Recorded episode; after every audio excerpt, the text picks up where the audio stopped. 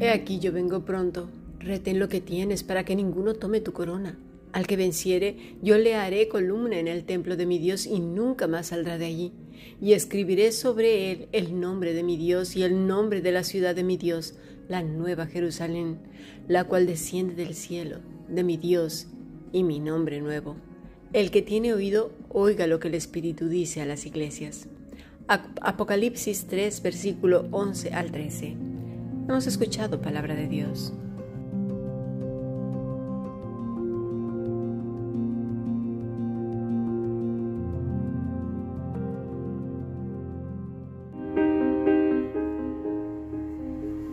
La Fundación Bíblica te invita a participar tanto de esta aula internacional hoy apegados a él, como a sus cursos online en mol.fundacionbiblica.com.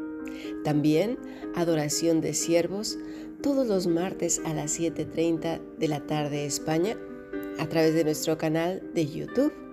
Para cualquier información escribe a fundacionbiblica.gmail.com. Aprendamos juntos del Maestro. Te esperamos.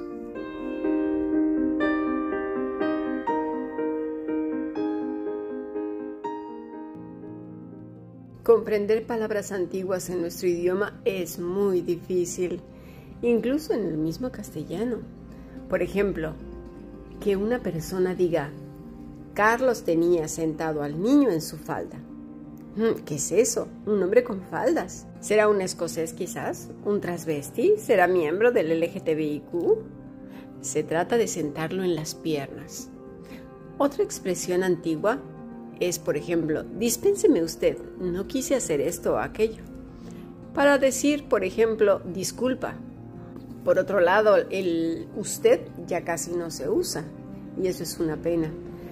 Por ejemplo, también está otra frase aquella mujer va enseñando las enaguas. ¿Quién sabe qué son las enaguas? Bueno, las enaguas es una prenda de vestir interior que bien puede ser tipo vestidito o una faldilla para que no se transparente el cuerpo a causa de una tela muy fina. Otra expresión es a buenas horas mangas verdes. ¿Qué es esto? Por cierto, esta frase data del siglo XVI Recurrimos pues a esta expresión cuando la solución a un problema llega tarde porque ya está resuelto. Vemos como muchas cosas no las entendemos. Ahora imagínate con el griego o el hebreo antiguos. Penosamente nuestro idioma ha ido cambiando con los años, las expresiones, las formas y la gramática.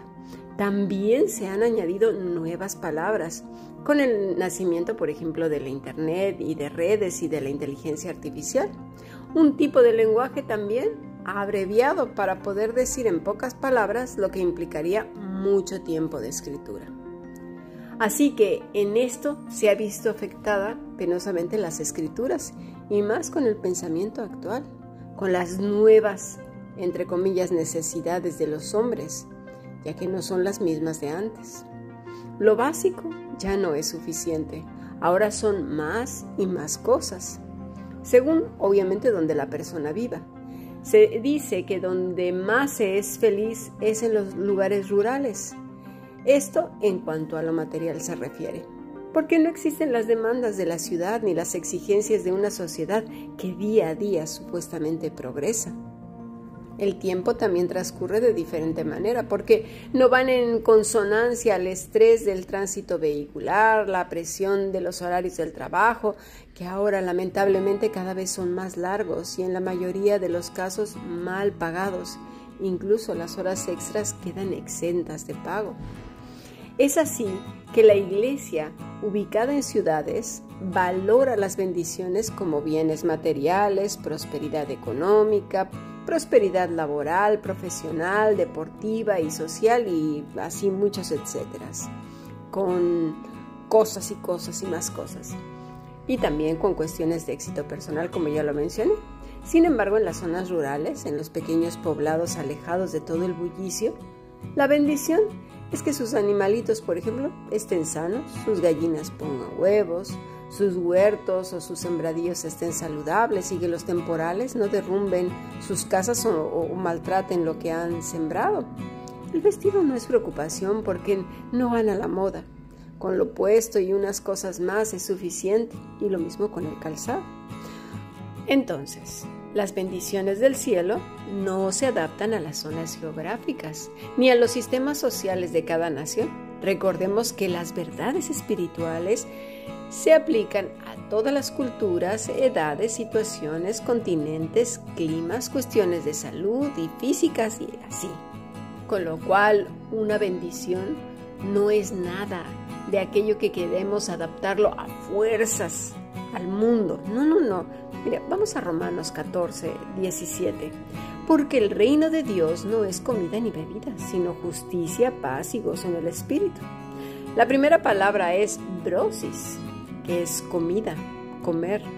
Pero mira, orim, vianda, alimento sólido, incluyendo carne, contrastado con lo líquido, herrumbre o corrosión.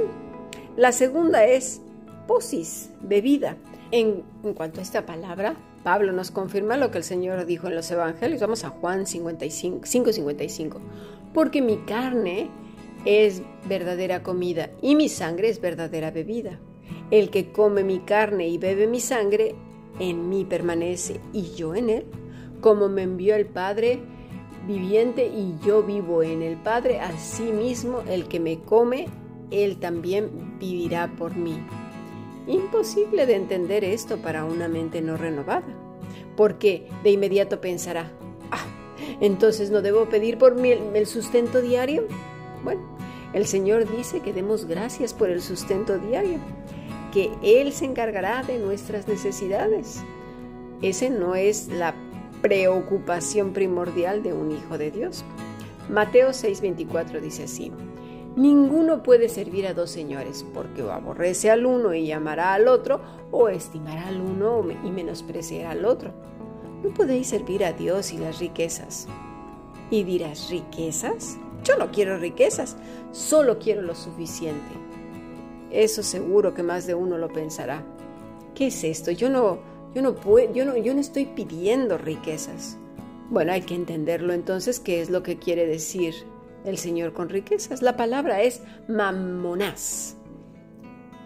Esta es de origen caldeo y se refiere a lo siguiente. Y pongamos mucha atención, ¿eh?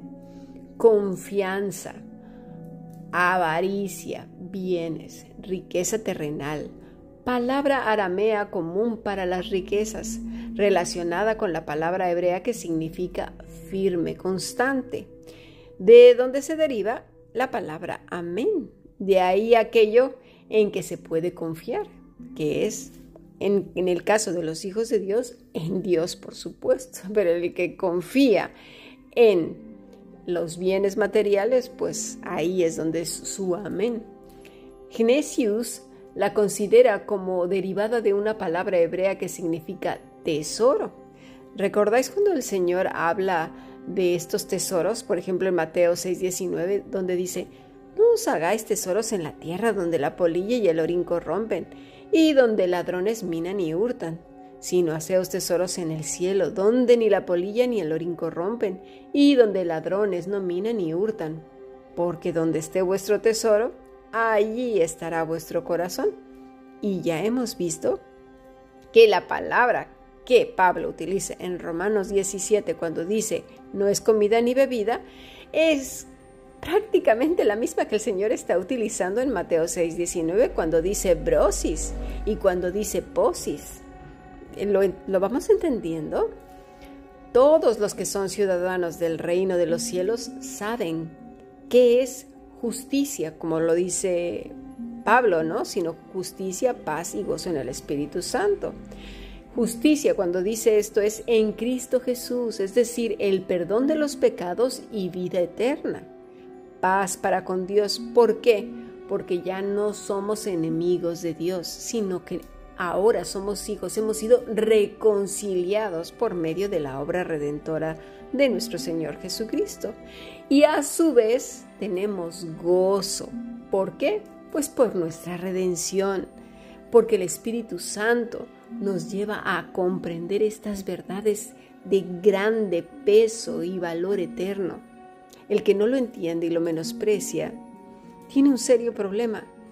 O porque no ha sido enseñado correctamente, porque no se ha sumergido en las escrituras o porque no ha nacido de nuevo. Necesitará más tiempo quizás de enseñanza. Y está bien, si no la tenemos, si tenemos muchas dudas, más vale preguntar y decirme, ¿puedes aclarar esto? Mm, puedes enviar un correo electrónico a fundacionbiblica.gmail.com. Hazlo. Eh, pregunta al Señor cuando te acerques a las escrituras. Habla mi vida, Padre. Dime, convence mi corazón porque no, entiendo todas estas cosas. Pero verás que cuando comiences a leer, no, no un versículo por aquí, otro por allá, no, no, ve en su contexto. El Señor te llevará a entender su palabra. Bueno, pues continuamos entonces. En Mateo 6, 24 dice el Señor que no podemos servir a dos, a las riquezas o a Dios. Bueno, servir a Dios. ¿Es servir acaso en un centro o lugar de reunión? Pues fíjate que no, porque en tal caso, ¿cómo servirá esa misma persona las riquezas si las riquezas no tienen un centro de reunión o un edificio al cual le llaman muchos iglesia? Nos damos cuenta de lo incongruentes que podemos ser al no saber leer las escrituras o entenderlo o simplemente estar escuchando gente que está sacando de contexto las escrituras. ¿Para qué? Para sacar dinero, para sacar beneficios. Si no leemos las escrituras vamos a ser presa fácil de cualquier lobo rapaz. La palabra para servir es dulos, que quiere decir siervo, esclavo, comprado para servir. Es decir, hemos sido comprados por Cristo, aquellos que somos nacidos de nuevo y a Él le servimos con nuestra propia vida, sirve para sus propósitos, es decir, para la gloria de Dios.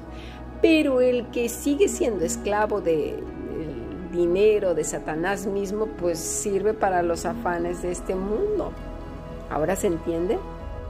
Si sigue la gente angustiada, si es avariciosa, si el afán es el dinero, el tema de discusión, disensión, alborotos, ¿verdad? Muchas veces en las reuniones de estas de, de iglesias, de miembros, ya se sabe de inmediato quiénes están, pero si peleando por el dinero continuamente. Son los Judas que están allí, discute y discute porque eh, se dé más dinero o porque eh, el dinero lo quieren controlar ellos o, quién sabe cuántos intereses hay ahí escondiditos detrás y siempre lo quieren justificar y los que están de parte de ellos también.